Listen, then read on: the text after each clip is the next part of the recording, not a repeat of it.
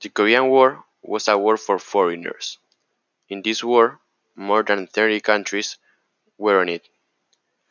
28 countries were on the South Korean side, and on the other side there were 7 countries helping the North. One of the most important things to take account was their ideological differences. This will be key and really important to give the side to each country. It was basically communism versus capitalism.